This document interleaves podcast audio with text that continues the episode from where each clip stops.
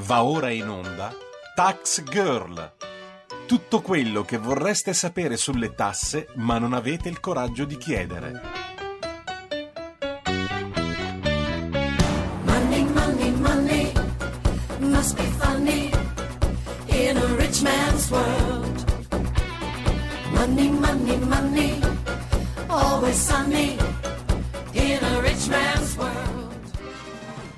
Bene, allora buongiorno e buon sabato mattina. Io sono Giorgia Pacione di Belle e questo è Tax Girl, appuntamento settimanale di RPL con il fisco. Beh, allora direi che anche questa settimana è stata abbastanza intensa. Infatti, eh, proprio ieri si è formata la squadra eh, di governo, ma non solo, perché eh, in settimana ehm, sono anche continuate le consultazioni da parte di Draghi e questa volta è toccata alle parti, eh, è toccato fondamentalmente ai sindacati e a, a Confindustria. I primi ovviamente hanno continuato e continueranno, credo, a richiedere anche nei prossimi giorni, se non altro anche mesi, il continuo stop ai licenziamenti e di conseguenza anche alla cassa integrazione. Beh, c'è da dire che ovviamente Draghi non ha però espresso pareri né favorevoli né negativi, quindi staremo insomma a vedere anche su questo aspetto e aspetteremo il programma per capire cosa vorrà fare anche per lo stop ai licenziamenti che ricordiamo che il 31 marzo eh, scadono, scadono anche perché era stato previsto il prolungamento nella legge di bilancio 2021 e quindi insomma siamo anche qui agli sgoccioli. Beh, ma allora il tema della puntata non, so, non è tanto lo stop ai licenziamenti, questo insomma vedremo se poi ci sarà il tempo di trattarlo, ma la ciccia, così se vogliamo chiamarla, è proprio il Recovery Fund. E infatti cercheremo di fare chiarezza su questo strumento e soprattutto sui passi che dovrà fare l'Italia per ottenere questi benedetti uh, soldi. Beh, allora vi ricordo inoltre che se volete intervenire in puntata potete chiamare lo 0266203529 oppure se volete scrivere un WhatsApp um, lo mandate al 346 642 7756. Beh, bene, allora arriviamo all'argomento, come vi ho anticipato pochi minuti fa, proprio il Recovery Fund. L'argomento di questa puntata perché martedì sera il Parlamento europeo ha approvato in via definitiva il regolamento sugli obiettivi, il finanziamento e le regole di accesso al dispositivo europeo per la ripresa e la resilienza. Ormai questa parola resilienza va molto di moda, soprattutto negli ultimi anni.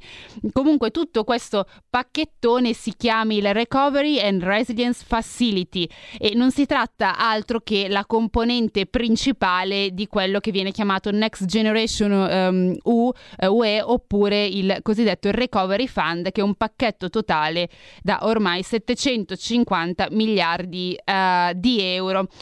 Bene, allora questo, um, questo, regolamento, quindi la parte più cicciosa del Recovery Fund, vale ben 672,5 miliardi di euro ed è stato eh, adottato definitivamente e firmato eh, proprio ieri quindi dal eh, presidente europeo Davide Sassoli e dal primo ministro portoghese Antonio Costa. Proprio da un portoghese perché adesso è il momento eh, che è passato il semestre al ovviamente si fa rotazione in questo caso al, um, al Portogallo. Beh però attenzione a cantare vittoria perché eh, l'entrata in vigore del regolamento è previsto in teoria settimana prossima, dopo che ci sarà la pubblicazione ovviamente sulla Gazzetta Ufficiale dell'Unione Europea, eh, si pensa probabilmente come data di riferimento il eh, 18 febbraio, ma non è ancora finita perché oltre al fatto che deve essere messo sulla Gazzetta Ufficiale dell'Unione Europea, eh, i vari parlamenti nazionali devono ratificare questo documento entro marzo e poi dovranno presentare eh, i vari piani appunto al, ai funzionari alla Commissione europea e questo entro eh, aprile. Come, come, si sa, e ovviamente ormai sono le onori della cronaca, l'Italia è abbastanza indietro. Ma eh, insomma, speriamo un po' che con questo governo riusciamo a mettere un attimo l'acceleratore e a tirarci insieme. Per il momento si sa soltanto che Francia e Slovenia hanno ratificato il tutto e che ci sono già 19 stati eh, membri che stanno discutendo con i Bruxelles i vari piani. Per il momento ehm, i temi principali Uh, che sono sul tavolo mm, riguardano fondamentalmente le nuove regole fiscali e la transizione ambientale, ma poi insomma Sicuramente ci saranno altri temi, anche un po' più, eh, non un po' più, comunque altri temi che sicuramente eh, nasceranno e verranno fuori, ne parleremo anche con con il nostro ospite. Prima però di, di chiamarlo vorrei un attimo mm, darvi delle altre piccole anticipazioni in modo eh, da introdurre e capire meglio eh, appunto il tema. Come vi ho detto è stato approvato questo, um, questo pacchetto da 672,5 miliardi di euro.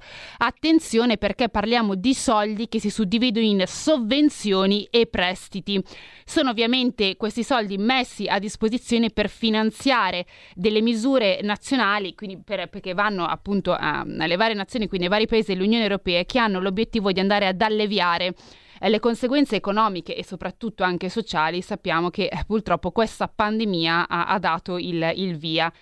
I finanziamenti c'è da dire che saranno disponibili per tre anni e i governi possono richiedere fino al 13% di prefinanziamento per i loro piani di ripresa.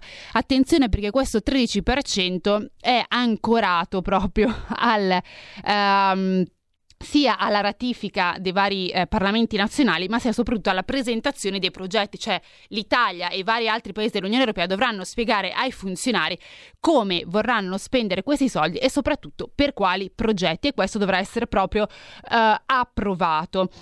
Beh, allora abbiamo detto che di questi 672,5 miliardi, 300 miliardi sono prestiti. Sono prestiti significa che bisogna restituirli.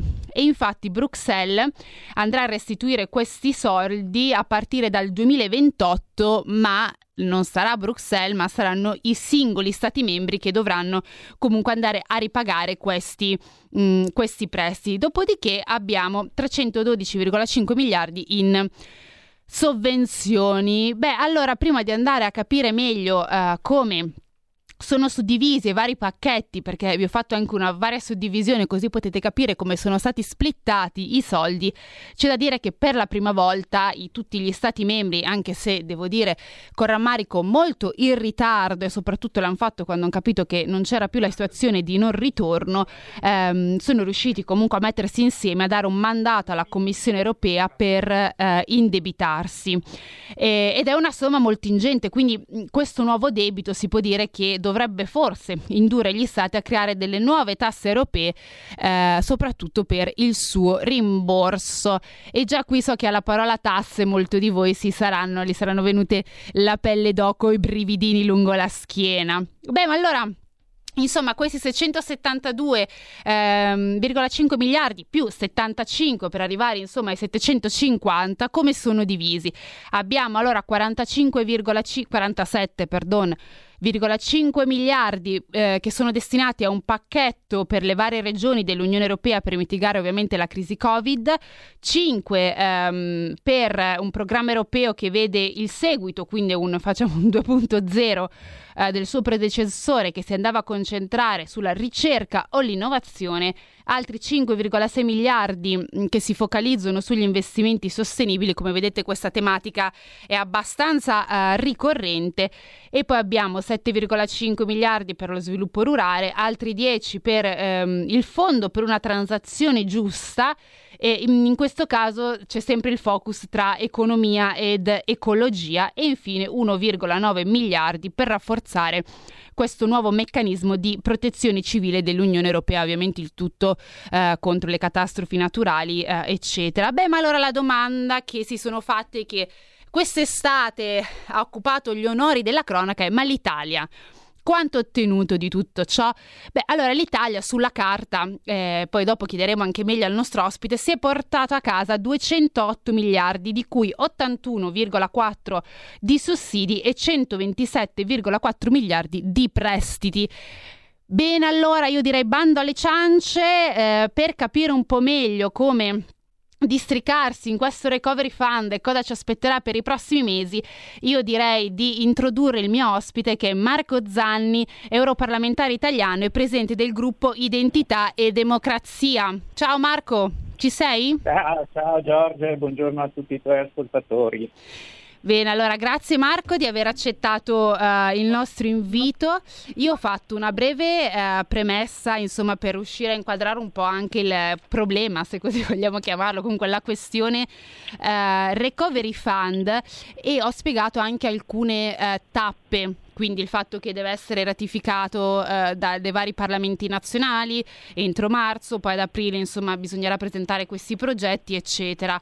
Il tutto ovviamente con l'incertezza di questo nuovo governo. Ieri si è deciso la squadra dei ministri, ma insomma i tempi sono molto stretti e quindi vorrei chiedere a te se ci spieghi un po' meglio che cosa dovrà affrontare l'Italia nei prossimi mesi per riuscire a ottenere forse questi soldi?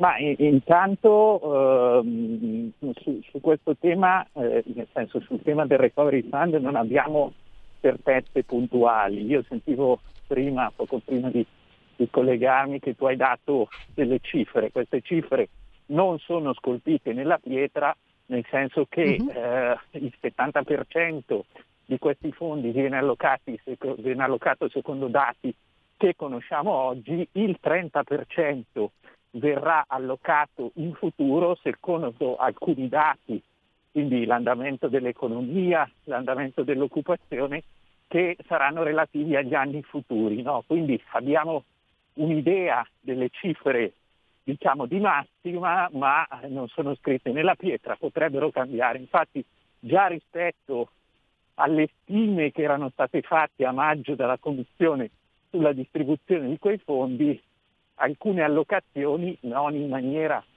diciamo enorme sono state cambiate. Ad esempio la Spagna rispetto all'Italia ha guadagnato qualcosa di più perché ha chiuso in termini di PIL e di occupazione il 2020 in maniera un po' peggiore rispetto a quali mm. erano state le stime della Commissione.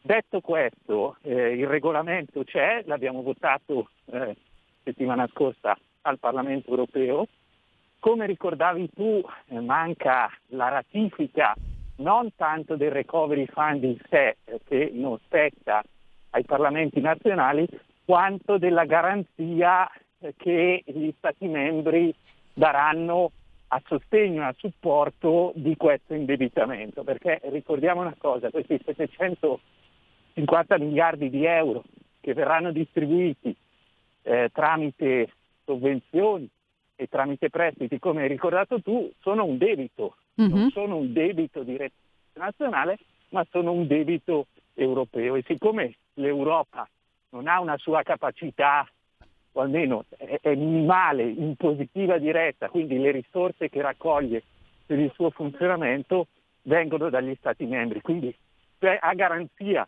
che questo debito verrà ripagato, gli Stati membri devono approvare una decisione che aumenta le risorse che diciamo, destinano all'Unione Europea. Senza questa garanzia la Commissione non può iniziare a raccogliere sui mercati questi soldi, quindi questo è quello che manca. E ad oggi sui 27 Stati membri mi sembra che solo 6 o 7 abbiano ratificato in Parlamento questa decisione, quindi è un percorso ancora un po' lungo, il commissario al bilancio eh, ci ha detto nelle scorse settimane che lui si aspetta di poter eh, diciamo, iniziare a raccogliere i fondi verso maggio-giugno e quindi di poter iniziare a distribuire le prime risorse a partire dal secondo semestre 2021, quindi da quest'estate. Non proprio un processo celere se pensiamo che a giugno di quest'anno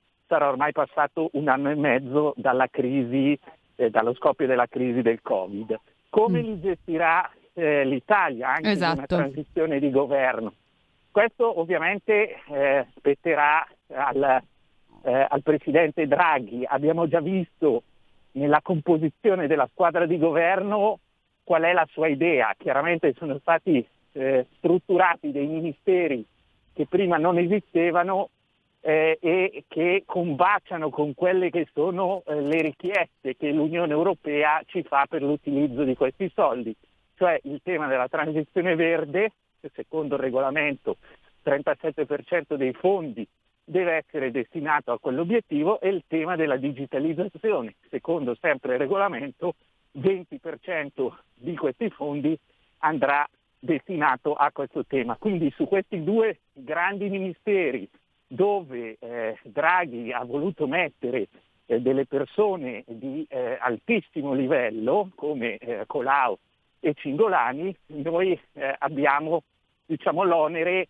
di investire eh, più del 50%, quindi più della metà dei fondi che arriveranno mm. con Recovery Fund. Eh, vedremo, le tempistiche non sono larghissime, vero che il 30 aprile, eh, che è la, la, deadline per la presentazione mm-hmm. dei piani nazionali, sì. non è una data tassativa, ah, okay. è l'optimum. È l'optimum. È e fino a quando che... si potrebbe, mm, quant'è il tempo? Ma Dipende, eh, è chiaro che la Commissione europea e credo che anche il governo si impegneranno eh, a consegnare il piano eh, entro quella data, però ci sono paesi ad esempio che per situazioni particolari già hanno ricevuto una, una, una deroga, ad esempio i Paesi Bassi che andranno a elezioni a marzo probabilmente avranno una deroga, però insomma penso che l'idea di Draghi sia quella di presentare il piano entro entro il 30 aprile. I presupposti perché faccia bene ci sono tutti. Questo governo di fatto è nato sulle ceneri del precedente che oltre eh, ad avere diciamo, delle fratture e delle divisioni interne aveva evidentemente fallito sul recovery fund e questo, certo. questa non era solo la percezione che c'era a Roma ma era la percezione che avevamo anche noi e io stesso parlando con i funzionari in maniera informale con i funzionari della Commissione europea che si occupavano dei rapporti con, con i governi per quanto riguarda il PNR. Quindi oggi Draghi punta tutto su quello, eh, è il governo dei migliori, eh, mm. è il governo della persona, eh, dell'italiano che è, è, più riconosciuto e più stimato eh, a livello europeo, quindi su, su questo tema non credo che sarà tollerabile eh, un fallimento. Certo, direi assolutamente. Hanno le persone e eh, noi ci aspettiamo che su questo tema si portino a casa eh, i risultati, perché per questo è caduto il precedente governo certo. e questo gli italiani si, si aspettano. Assolutamente. Quindi, eh, vediamo. Ti... Eh, ti volevo però chiedere perché mh, all'inizio tu parlavi proprio delle, hai fatto un accenno alle risorse proprie dell'Unione Europea e appunto hai detto eh, ma non è che ce ne sono poi eh, così tante a disposizione, però eh, io ricordo che soprattutto all'inizio quando eh, si parlava di recovery fund si diceva beh ma una parte cospicua sicuramente sarà introdotta da queste risorse dell'Unione Europea che poi in sostanza ricordiamo che dovrebbero essere composte dalla web tax, carbon tax, plastic tax eccetera. C'è anche da dire che ehm, sulla web tax, insomma, la stessa Europa ormai, eh, non dico che ci abbia messo una pietra sopra perché ci sta riprovando, però il suo fallimento era già stato eh, preannunciato, infatti poi è passato la palla all'Ox l'Ox anche lì eh, non c'è riuscito per diversi motivi, adesso sembra ritornato tutto in carico all'Unione Europea. Ma quindi io ti vorrei chiedere... Mh, mm, queste risorse proprie dell'Unione Europea eh, alla fine ci sono, non ci sono, arriveranno, come arriveranno soprattutto? Perché sulle questioni fiscali tutti gli stati dell'Unione Europea devono dire di sì e sappiamo che su alcune questioni, vedi la web tax, ci sono i soliti noti, eh, tra cui i nostri amici olandesi, eh, che salutiamo caramente, eh, che si oppongono sempre. Eh, quindi co- come si fa? Ma guarda, io no, non sono un grandissimo fan delle risorse proprie mm. per un semplice motivo. Eh, le risorse proprie, al di là di questo nome molto carino eh, che, che, viene utilizzato nell'Unione Europea, sono tasse. Esatto, no? eh, la, la, tassa sulla plastica, la web tax eh, di cui parlavi tu, eh, la tassa sulle emissioni di CO2, eh, eccetera, eccetera. Queste sono le idee che, sono, che, che circolano sin dal 2011 tra l'altro su un gruppo di lavoro presieduto eh, una, una, volta che mh, era, aveva smesso di fare il primo ministro in Italia da, eh, da Mario Monti. Eh, io ho un tema su cui lavoro dal 2014 come componente della Commissione bilanci eh, al Parlamento europeo. Allora, un punto, le risorse proprie esistono già oggi, nel senso mm. che il bilancio europeo è totalmente finanziato eh, dalle risorse proprie. Cosa sono oggi queste risorse proprie? Beh, principalmente sono i contributi degli Stati membri al bilancio dell'Unione, quindi anche questa è una, eh, una risorsa propria che oggi rappresenta il 70-80% diciamo, di eh, tutto quello che va a finanziare il bilancio dell'Unione Europea. Dopodiché abbiamo altre risorse proprie che eh, riguardano eh, alcuni, eh, alcuni, dati, quindi di, di, merce importata all'interno dell'Unione Europea, una quota di, di, di, questi dazi che non va agli Stati membri ma finisce eh, nelle, nelle, casse del bilancio europeo e una quota eh, dell'IVA eh, su alcuni prodotti e eh, su, su, alcune cose che sempre invece che finire agli Stati membri finisce all'Unione Europea. Quindi non parliamo di eh, novità con le risorse uh-huh. proprie, ma quello di cui si parla è ristrutturare il sistema delle risorse proprie, introducendone di nuove. Mm. Perché qual è la logica che viene utilizzata in Europa? Eh, il bilancio dell'Unione è troppo dipendente dagli Stati membri, sì. che sono sempre reticenti, soprattutto chi come noi è un contributore netto, cioè dà al bilancio di Bruxelles più di quello che riceve, a dare le risorse. Quindi ogni anno in procedura di bilancio c'è sempre questa lotta col Parlamento europeo che vorrebbe più soldi perché ovviamente non paga ma li gestisce e gli Stati membri che invece ne vorrebbero dare un po' di meno perché è chiaro che ogni euro che viene dato in più al bilancio europeo è un euro che viene tolto dal bilancio nazionale. No? Quindi questo, questo, è il tema. Si è parlato soprattutto per finanziare il Recovery Fund di introdurne di nuove. Una mm. è stata introdotta già dal primo gennaio, che è la risorsa eh, proprio sulla plastica non riciclabile. Quindi sì. ehm, questa è già, è già, attiva ed è un, una tassa purtroppo che eh, penalizza molto l'Italia che ha un settore delle plastiche, un'industria delle plastiche molto, eh, molto eh, sviluppata. Poi cos'è successo? Quest'estate, quando si è trovato l'accordo sul Recovery Fund si è trovato anche un accordo tra Consiglio, eh, Parlamento e tra tutti gli Stati membri riguardo una roadmap, no? una, una, tabella di marcia per introdurre altre risorse proprie che il Parlamento ha chiesto, quelle mm-hmm. che menzionavi tu, principalmente una web tax, sì. eh, tassa sulle transazioni finanziarie, un meccanismo di tassazione di, di, prodotti in base alla CO2 importati all'interno eh, dell'Unione Europea. Purtroppo uso queste perifrasi perché i nomi che utilizziamo noi sono in inglese, magari no, non tutti eh, hanno sì. dimestichezza, eh, e una, una, tassa legata eh, alla, ehm, eh, diciamo, agli utili eh, che le imprese, che le corporation nell'Unione Europea fanno. quindi questa è una roadmap, è chiaro che non è vincolante mm-hmm. ed è chiaro che ci sarà da lavorare, nel senso che ci si è impegnati affinché la Commissione europea presenti delle proposte nei prossimi anni su questo tema.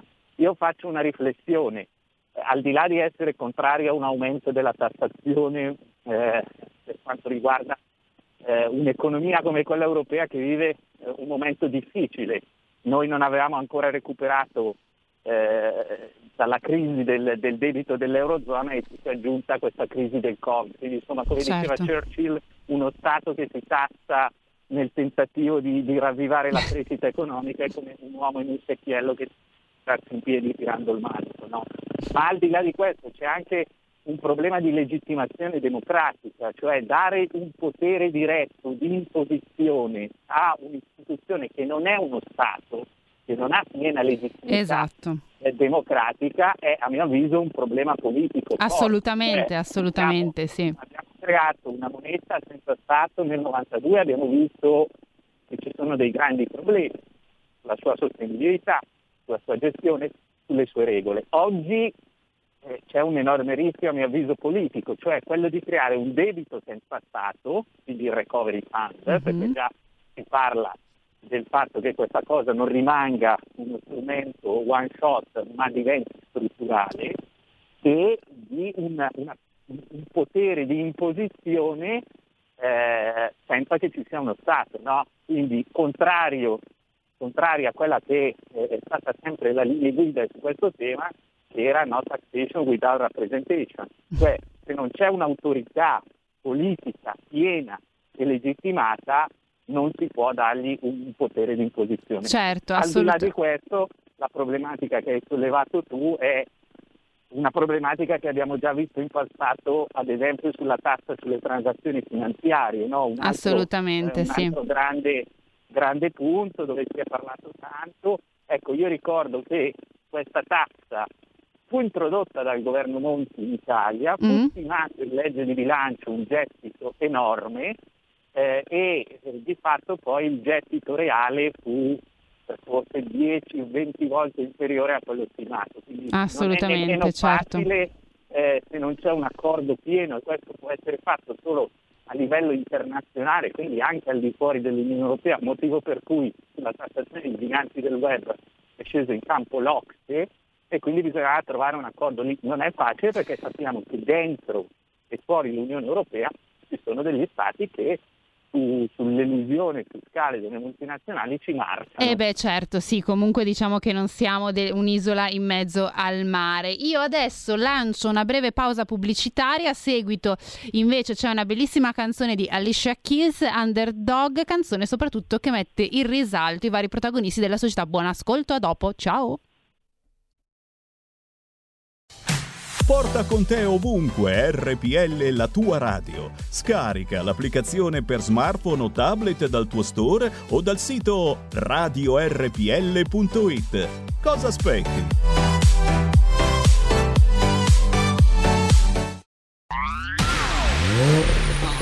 Auto nuova fiammante col suono nuovo È Plus che si sente a tuono La provi e senti subito com'è che va DAB Plus la tua radio migliorerà Digital Radio, il suono perfetto.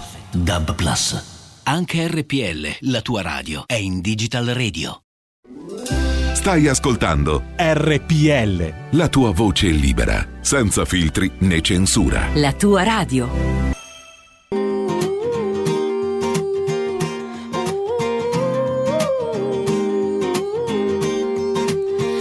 She was walking in and she looked up and noticed he was nameless, he was homeless. She asked him his name and told him what hers was. He gave her a story about life with a glint in his eye and a corner of a smile. One conversation, a simple moment, the things that change us if we notice when we look up sometimes. They said oh, I would never make it, but I was built to break the mold.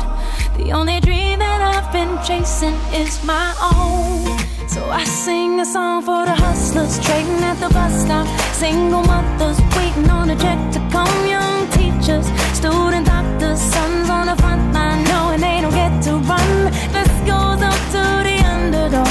Keep on keeping at what you love, and you'll find that someday, soon enough, you will rise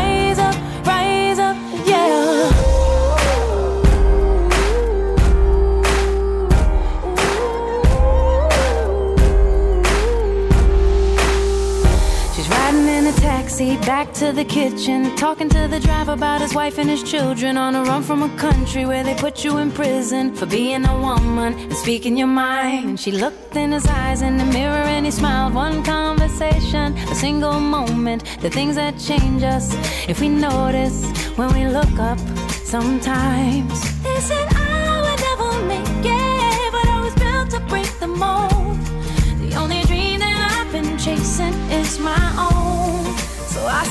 a song for the hustlers trading at the bus stop. Single mothers waiting on a check to come. Young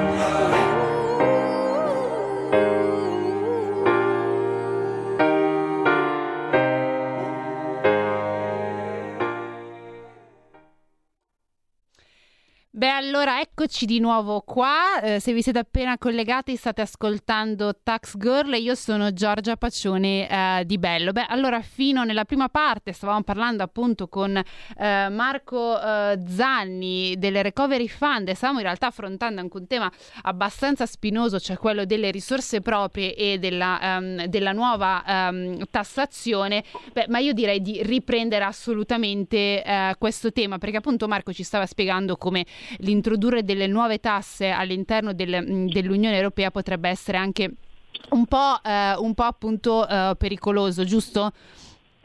Ah, è, è, chiaro che è una, una cessione di sovranità eh, in uno di quelli che è in principi cardini di uno Stato moderno, cioè quello di eh, poter imporre e raccogliere delle tasse dai propri, eh, dai propri cittadini. Quindi eh, è un tema da valutare molto molto attentamente. Ecco Marco, ti stiamo perdendo, quindi se puoi spostarti perché il, la ricezione adesso è pessima. Io nel mentre ne approfitto per ricordarvi che se volete parlare con me oppure con Marco Zanni eh, potete contattare lo 02 66 20 35 29 oppure potete scrivere un WhatsApp al 34 3664 277 56. Beh, allora il tema quindi era appunto il uh, recovery fund, stavamo parlando appunto con uh, Marco Zanni che vi ricordo essere un um, eurodeputato uh, proprio di, di, di, questo tema, quindi delle risorse proprie dell'Unione Europea perché si è parlato di una ristrutturazione di tutto ciò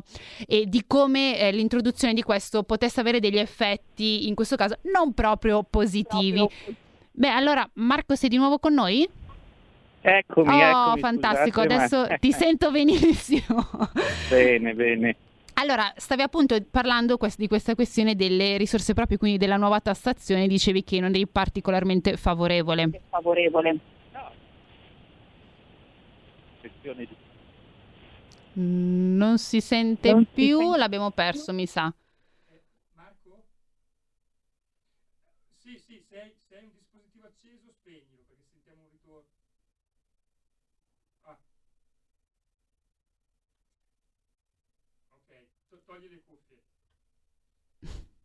Ok, ci dovremmo essere. Eccomi. Oh, ecco, sì. Adesso direi mi, che... Mi sentite meglio? Bene, sì. bene. Vi, vi, vi, dicevo no, che, che il, il, tema delle risorse proprie è il, il, tema di una cessione importante di sovranità su uno di quelli che è i, i, i, pilastri della legittimazione democratica di uno Stato moderno, no? eh, quindi quello di poter imporre e, e, raccogliere delle tasse ai propri cittadini. Quindi insomma, visto che in passato eh, molto spesso, questo è stato un atteggiamento italiano che ci ha, ci ha danneggiato tante volte, abbiamo trattato con leggerezza la cessione di sovranità eh, verso l'Unione Europea senza considerarne adeguatamente i pro e i contro, eh, spero insomma, che questa volta ci sia una riflessione un po', un po più profonda. Ecco. Ok, allora eh, abbiamo un ascoltatore in linea, direi di ascoltare. Ciao, chi sei? Sì, pronto, buongiorno. buongiorno. Io sono Fabrizio di Sabio Chiese, sono un piccolo imprenditore. Ciao Fabrizio. Allora, sì, buongiorno a voi e grazie per i contributi e per le informazioni. Allora io voglio dire questo, noi in Italia abbiamo un livello di tassazione sul lavoro, sul reddito e sulla produzione che è molto alto. Io come piccolo imprenditore ho visto che mediamente quando faccio i conti arrivo abbondantemente al 60%, anche al 62%. Mm. Allora quando si parla di imporre nuove tasse per i vari motivi che possono essere anche i più credibili e i più giusti, tipo quello del carbon tax o di diminuire l'inquinamento, però bisognerebbe fare una rimodulazione e cercare di togliere la pressione fiscale specialmente sui ceti più deboli perché altrimenti ci troveremmo a essere sempre sovraccarichi di tasse, se non te le tolgono tu continui a impoverirti, praticamente i nostri prodotti continuano a costare sempre di più perché nelle aziende comunque hai sempre questa tassazione questa burocratizzazione pesante, pertanto lì quando si va in comunità europea al Parlamento europeo bisogna lottare per questo, perché io non mi illudo che mi abbassino le tasse, per l'amor di Dio. Mm. Sto coi piedi per terra, però adesso non parlatemi di aumentarle di nuovo, di metterne nuove, che siamo in un momento dove tanta della nostra economia è prostrata a piedi, è a terra, gente che non ha soldi, e poi vediamo che noi siamo un paese da redditi bassi, ormai mediamente sappiamo che un pensionato fa fatica a superare i 1000 euro e un, e un lavoratore fa fatica a superare i 1400, perciò siamo veramente in basso. Ecco, io mi auguro che queste cose vengano prese in considerazione. Vi saluto, buongiorno. Buongiorno, grazie. Ascoltiamo il prossimo. Ciao, buongiorno. Sono Marco, ascolta, vorrei dire una cosa. Il giudice Cartabia non può fare il ministro perché è ancora eh, giudice della Corte Costituzionale e ci sarebbe una commissione tra poteri delle, della giustizia, della magistratura e dell'esecutivo. Mm. Va bene, allora mi dico, c'è un'altra chiamata, giusto? Sentiamo la terza chiamata. Pronto? Sì, buongiorno, ciao, Sì, chi ciao, sei? buongiorno, sì, sono Massimiliano.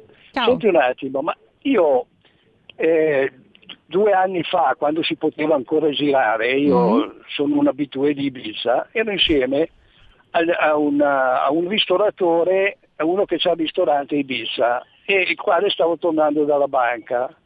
E questo qua, quando io gli ho detto che con la mia piccola azienda pagavo il 47-50% di tasse ufficiali, poi c'è quelle che non si sanno, arriviamo al 60%, sai cosa mi ha detto? Mm.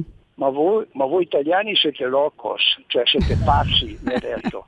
Perché lui, torna, lui è spagnolo, di Ibiza, tornava dalla banca che era andata a pagare le impuestas, le impuestas Mm. e aveva pagato sull'utile del suo ristorante il 25%, il 25%. Allora io dico, ma noi, ma scusate, c'è l'Europa unita, tutto è unito fuorché pagare le stesse cose. Eh, No, scusami, no, ti pare logico, perché io devo, la Francia de- o, o l'Inghilterra, no adesso l'Inghilterra va bene, fortunatamente loro non ci sono più, ma perché ci sono queste discrepanze tra una nazione e l'altra? Facciamo mica tutti parte dell'Europa.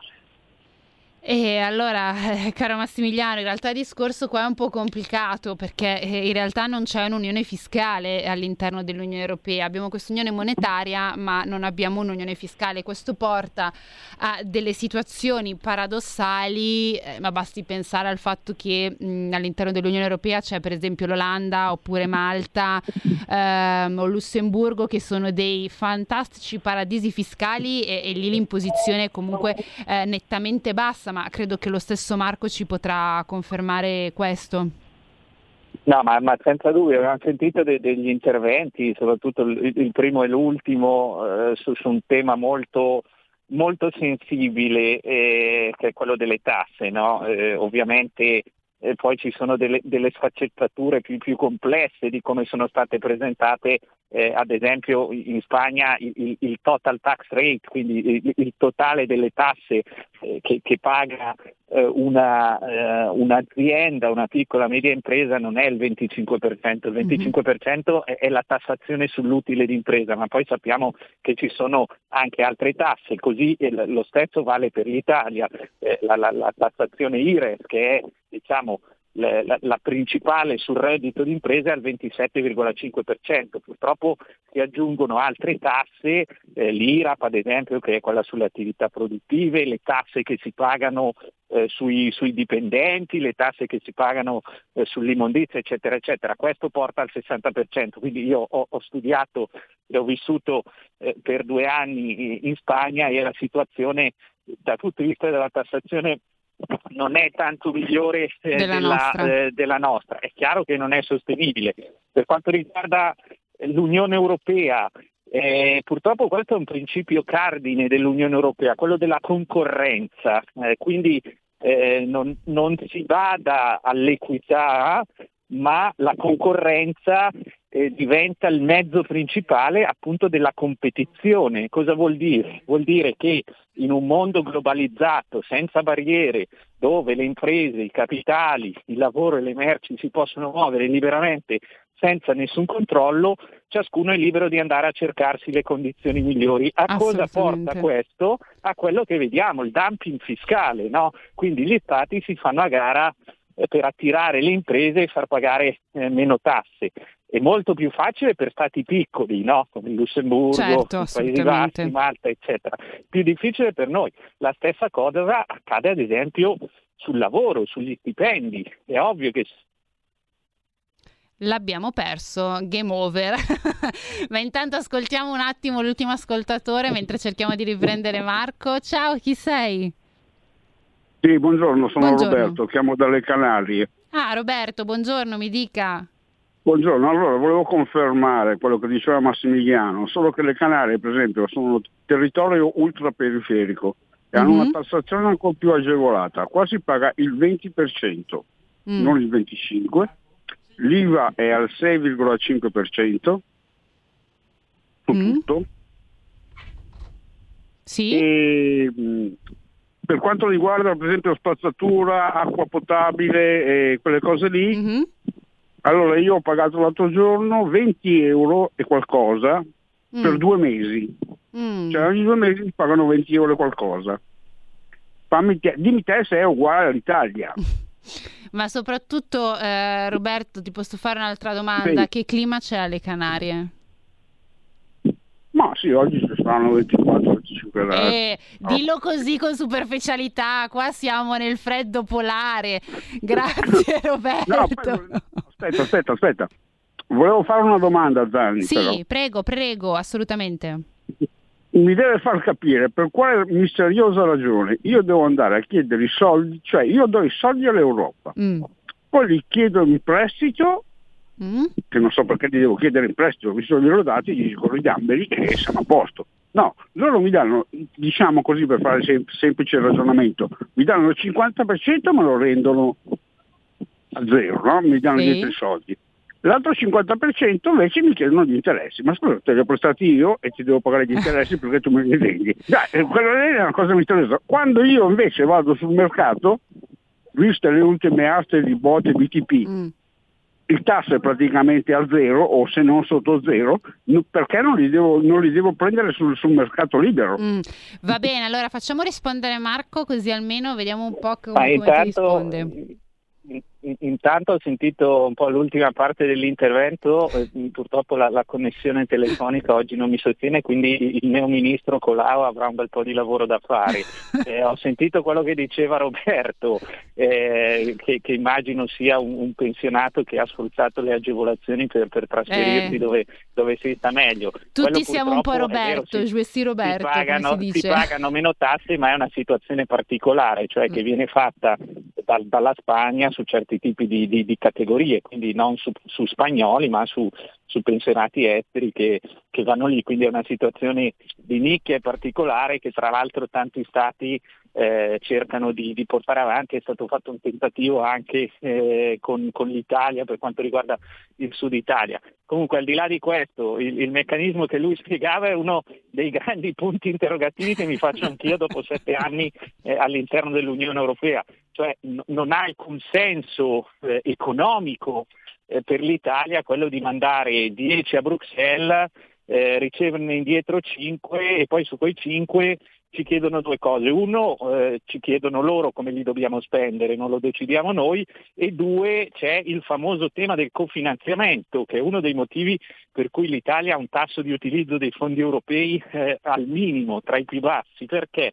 Cosa succede? L'Europa ti dice ti ridò 5, ma per utilizzare quei 5, come ti dico io, tu ne devi mettere altri 5. Eh, certo, sì. E quindi è ovvio, in un paese dove questi fondi arrivano soprattutto al sud, dove sappiamo che le amministrazioni locali hanno dei vincoli la pubblica eh, molto forti, e quei 5 da mettere per prendere i 5 che erano già nostri, eh, spesso non si trovano. Quindi certo c'è un tema di burocrazia, c'è un tema di inefficienza, ma c'è un tema anche di regole sbagliate a livello, a livello europeo. no? Esatto, Quindi, sì, eh, assolutamente. anche in questo momento di crisi abbiamo sempre detto che visti i tassi bassi, vista la Banca Centrale e Banca Italia che comprano e retrocedono gli interessi già bassi che paghi al Tesoro, era inutile creare dei meccanismi complessi come quello del Recovery Fund, ma era molto più utile far sì che la Banca Centrale comprasse il debito necessario e che quindi gli Stati finanziassero queste misure tramite l'emissione di BTP, Certo. di voto, quello che è. Beh, Questa sì, la era la soluzione migliore, più veloce, più efficiente e meno costosa. Assolutamente, beh, la questione ovviamente è molto complicata e potremo farci sicuramente montare su una puntata. Beh, allora Marco, io ti ringrazio tantissimo sia per le spiegazioni che ci hai dato su Recovery Fund, sia per aver comunque anche risposto ai- agli ascoltatori, quindi grazie ancora di aver, ehm, di- di aver partecipato. Ma adesso io vorrei chiudere in bellezza e con un po' di leggerezza parlandovi di una questione molto interessante, ovvero di una classifica, una classifica fiscale che fa tutti gli anni l'Agenzia delle Entrate inglese, perché nonostante gli inglesi si pensa che non siano divertenti, in realtà la loro Agenzia delle Entrate è abbastanza divertente.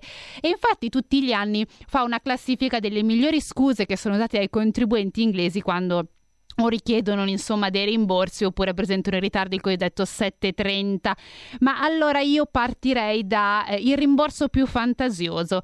Al terzo posto abbiamo il costo ehm, il, il rimborso per quanto riguarda il noleggio di un camper per le vacanze di Pasqua. Al secondo posto quindi medaglia d'argento questo contribuente ha chiesto un rimborso di 4,50 sterline per eh, tutto l'anno per la spesa di salsicce e patatine e al primo posto rullo tamburi il cibo per cani da guardia. Ma andiamo un attimo in un'altra classifica che è questa qui. Il primo posto vi direi che è abbastanza friccicarello, soprattutto per tutti gli uomini. Allora, al terzo posto, e questo riguarda le migliori scuse per aver presentato in ritardo il 730, abbiamo questo contribuente che ha detto: Beh, io ho fatto il giro del mondo in barca e ho ritirato la posta soltanto adesso. Al secondo posto, quindi medaglia d'argento, abbiamo la classica scusa che chi ha un cane sicuramente ha usato almeno una volta nella propria vita è il mio cane ha mangiato la posta di nuovo. E al primo posto